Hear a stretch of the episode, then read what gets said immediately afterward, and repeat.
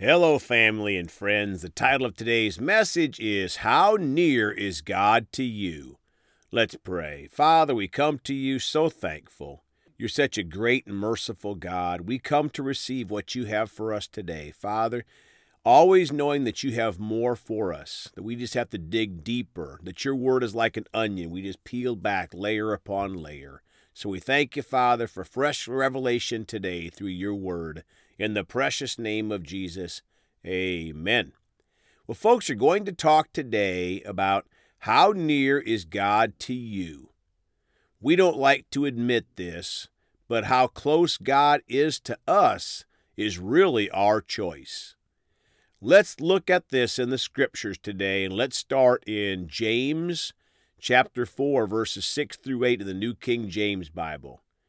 6. But he gives more grace. Therefore, he says, God resists the proud, but gives grace to the humble. Humility cures worldliness. Verse 7. Therefore, submit to God, resist the devil, and he will flee from you. 8. Draw near to God, and he will draw near to you. Cleanse your hands, you sinners, and purify your hearts, you double minded. Folks, verse 8 says, If we draw near to God, He will draw near to us. The first thing is us drawing near to God. That is our part. God will do His part. He cannot lie. Now, James 4 6 through 8 in the Amplified Bible. But He gives us more and more grace through the power of the Holy Spirit to defy sin and live an obedient life that reflects both our faith and our gratitude for our salvation. Therefore, it says, God is opposed to the proud and haughty, but continually gives the gift of grace to the humble who turn away from self righteousness. 7. So submit to the authority of God, resist the devil, stand firm against him, and he will flee from you. 8. Come close to God with a contrite heart, and he will come close to you.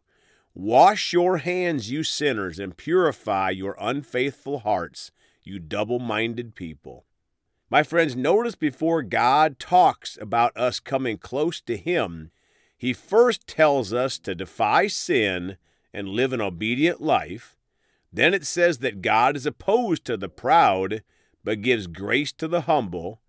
Then the word says to submit to the authority of God and resist the devil, standing firm against him, and the devil will flee.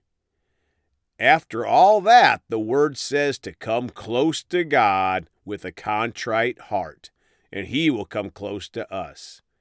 Then he goes back again to telling us to be clean, saying, Wash your hands, you sinners, and purify your unfaithful hearts.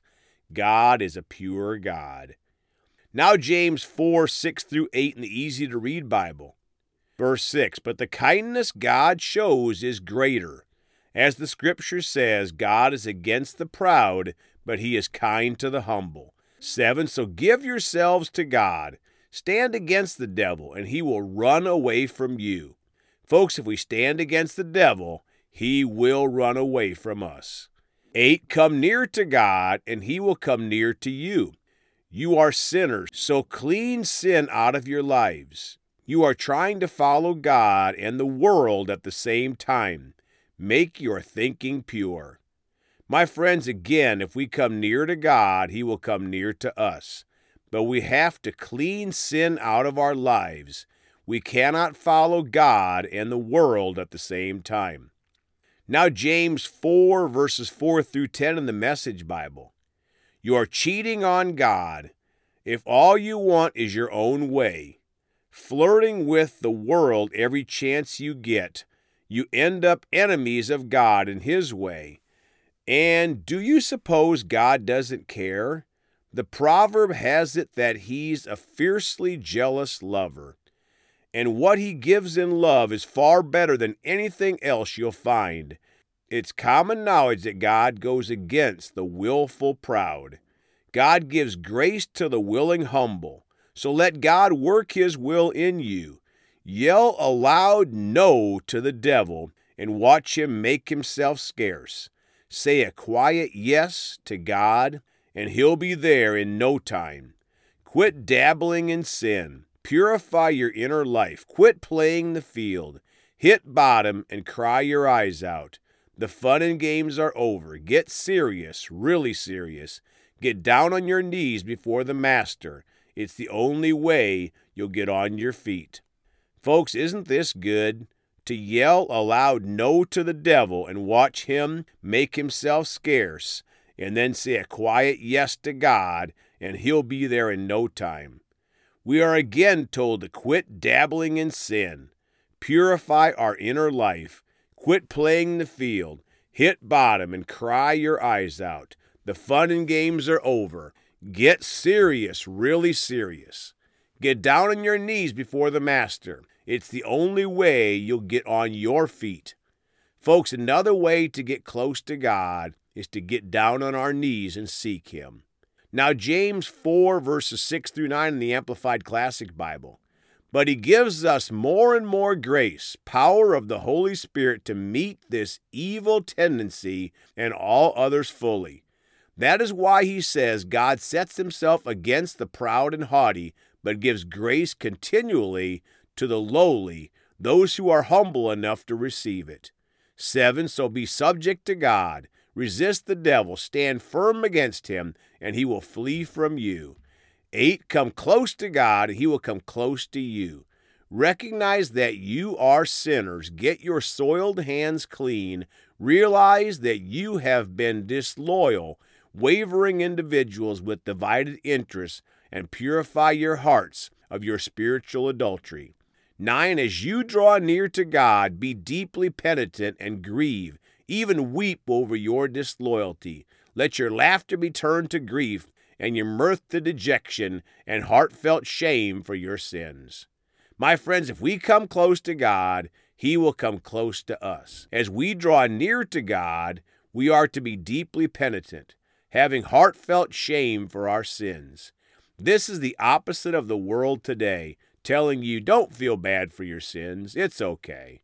The world and the devil's people will tell you this. Second Chronicles 15:2 in the Amplified Bible.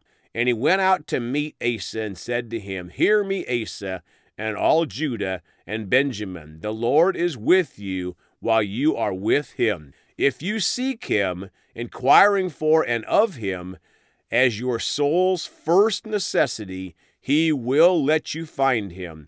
But if you abandon, turn away from him, he will abandon, turn away from you. Folks, if we seek God, inquiring for and of him as our soul's first necessity, God will let us find him. Zechariah 1 3 in the Amplified. Therefore, say to the Jews, Thus says the Lord of hosts, armies, Return to me, declares the Lord of hosts, and I shall return to you. My friends, God is so merciful. If you have left him, just return to him, and God will return to you. Malachi 3 7 in the Amplified. Yet from the days of your father you have turned away from my statutes and ordinances, and have not kept them. Return to me, and I will return to you, says the Lord of hosts. Now, finishing today in Revelations 3 19 through 21 in the Amplified. Jesus said, Those whom I dearly and tenderly love, I rebuke and discipline, showing them their faults and instructing them. So be enthusiastic and repent. Change your inner self, your old way of thinking, your sinful behavior. Seek God's will. Folks, seeking God's will draws us closer to Him. 20. Behold, I stand at the door of the church and continually knock. If anyone hears my voice and opens the door, I will come in and eat with him, restore him, and he with me. My friends, notice we have to choose to open up the door to let God in and near to us. 21. He who overcomes the world through believing that Jesus is the Son of God, I will grant to him the privilege to sit beside me on my throne, as I also overcame and sat down beside my Father on his throne. 22. He who has an ear, let him hear and heed what the Spirit says to the churches. Folks, the ultimate closeness to God comes when we believe and confess that Jesus is the Son of God and will be granted the privilege of sitting on the throne of God. Praise God. Let's pray. Father, we're so thankful. You are such a good God. Father, we know that to get near to you, all we have to do is draw close to you, Father, and you come to us, Father. It's not you that's holding out, you're waiting on us, Father. So we thank you for it. We choose to be close and near to you. In the precious name of Jesus, amen. Well, folks, you can contact us at 812 449 8147. We love you all. Please go talk to someone about Jesus today. And remember, Jesus thought about you on the cross at Calvary.